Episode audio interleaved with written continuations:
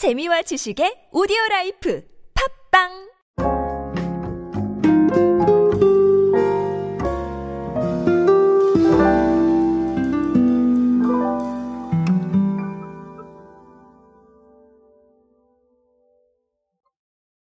접하시는 분들마다 생각이 조금 다르실 수는 있을 것 같습니다만, 아, 그럼에도 불구하고 저는 삼양식품이 불닭이라는 네, 이 단어를 가지고 branding을 참 잘하고 있다라고 생각을 합니다. 이 캐릭터도 활용을 잘하고 있고, 어, 사실 불닭볶음면에서 시작한 이 브랜딩이 지금은 굉장히 많은 제품들이 나왔잖아요.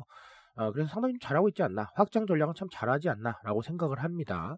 자, 근데 이번에 이 불닭을 커리까지 확장을 했습니다.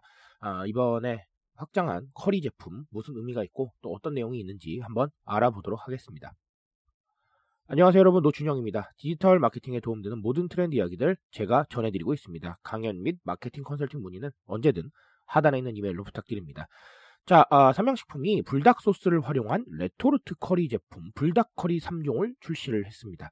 아, 일단 뭐 제품 설명을 보니까 뭐 정통 커리에 불닭 소스만의 매콤한 감칠맛을 더해 한국인의 입맛에 맞는 커리의 맛을 선사한다라는 거고요.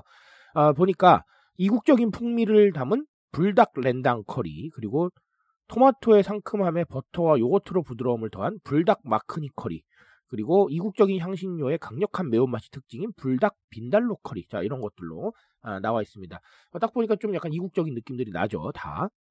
그리고 저같이 매운 거 못 먹는 사람들을 위해서 매운맛 정도를 패키지 상단에 표기를 해줬습니다. 그래서 어, 취향에 맞는 맵기의 제품을 고를 수 있도록 했다라는 거. 자, 이 부분이 조금 흥미로운 것 같습니다. 어, 여러 가지 이야기를 사실 이걸로 꺼낼 수 있을 것 같은데요. 간단하게 두 가지만 오늘 알아보고 갈게요. 어, 일단은 이런 커리 제품들이 지금 계속해서 나오고 있죠. 티아시아 키친도 커리 제품으로 많은 사랑을 받았고요. 근데 커리 제품뿐만 아니라 아, 이런 HMR 제품들이 하루와 다르게 계속해서 늘어가고 있습니다. 아, 삼양식품 측에서는 이제 집밥 트렌드가 계속되고 있기 때문이다. 이렇게 말씀을 해주셨는데, 맞아요. 그것도 맞긴 맞는데, 아, 오늘은 저는 편리미엄 쪽에 조금 더 초점을 맞춰서 말씀을 드리고 싶습니다. 아, 결국은 이런 HMR 제품들이 굉장히 편하다는 겁니다. 아, 말하자면 이런 좀 이국적인 커리를 한번 만들어 보겠다라고 가정을 하면 뭐 코코넛 밀크도 사셔야 되고 뭐 굉장히 다양한 것들을 사야 되잖아요. 그리고 그걸로 조리를 하는 과정도 아마 꽤나 복잡할 겁니다. 아, 그래서 결국은 뭐 포장해 오거나 사오거나 이런 상황들이 벌어지는 건데 HMR은 편합니다. 음, 여러 가지로 편한데 내가 직접 재료를 사지 않아도 되고 내가 조리를 해도 되지 않으니까 몸이 편하고요.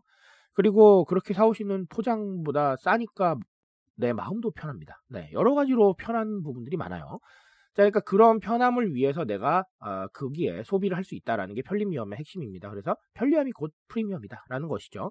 실제로 보면 이 편리함에 대한 니즈들이 굉장히 많기 때문에 뭐 음식물 쓰레기 처리기라던가 식기세척기라던가 이런 것들은 꾸준히 상승세를 보이고 있고요.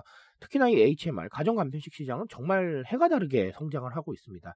뭐 물론 이 성장이 어느 정도까지 네, 이루어지면 좀 둔화되는 상황도 있겠지만 결국은 우리가 편리함에 대한 니즈가 굉장히 많고 그리고 이런 편리함을 바탕으로 아, 나의 시간을 조금 더 확보하고 있다라는 부분들을 반드시 좀 체크를 하시면 좋을 것 같습니다.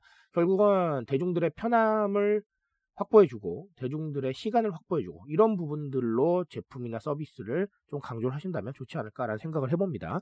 자 그리고 또 다른 하나는 어, 취향에 맞는 맵기 이 부분에 대한 부분을 좀 강조를 좀 하고 싶은데 제가 취향 소비의 시대라고 굉장히 많이 말씀을 드리죠.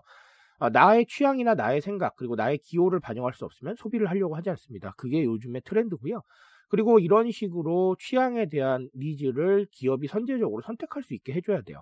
그런 부분들이 없다면 네, 대중들이 굳이 소비를 할 필요가 없겠다. 이렇게 생각을 할 수도 있습니다. 왜냐하면 이미 나의 생각이나 나의 취향을 적극적으로 반영하고 있는 시대가 열려 있어요. 그런 게 트렌드고 아, 그리고 이런 상황들을 통해서 뭐 사실 개인화라던가 굉장히 다양한 어떤 서비스를 경험해 봤기 때문에 아, 이런 취향이나 생각을 담아내는 게 그렇게 어색하지 않다라는 겁니다.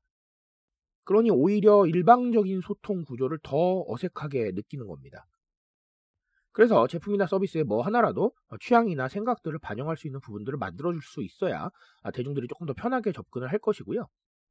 제가 조금 전에도 말씀을 드렸지만 만약에 이런 취향을 반영할 수 없게 네 그냥 통일감 있는 제품이 나왔다고 한다면 저같이 매운 거 못 먹는 사람들은 아마 이 제품을 아마 매울 것이다라고 생각해서 네, 접근하지 않을 겁니다. 그러니까 결론적으로 나의 상황과 취향을 반영할 수 없기 때문에 네, 소비를 하지 않는다. 이런 결론이 나오는 것이죠.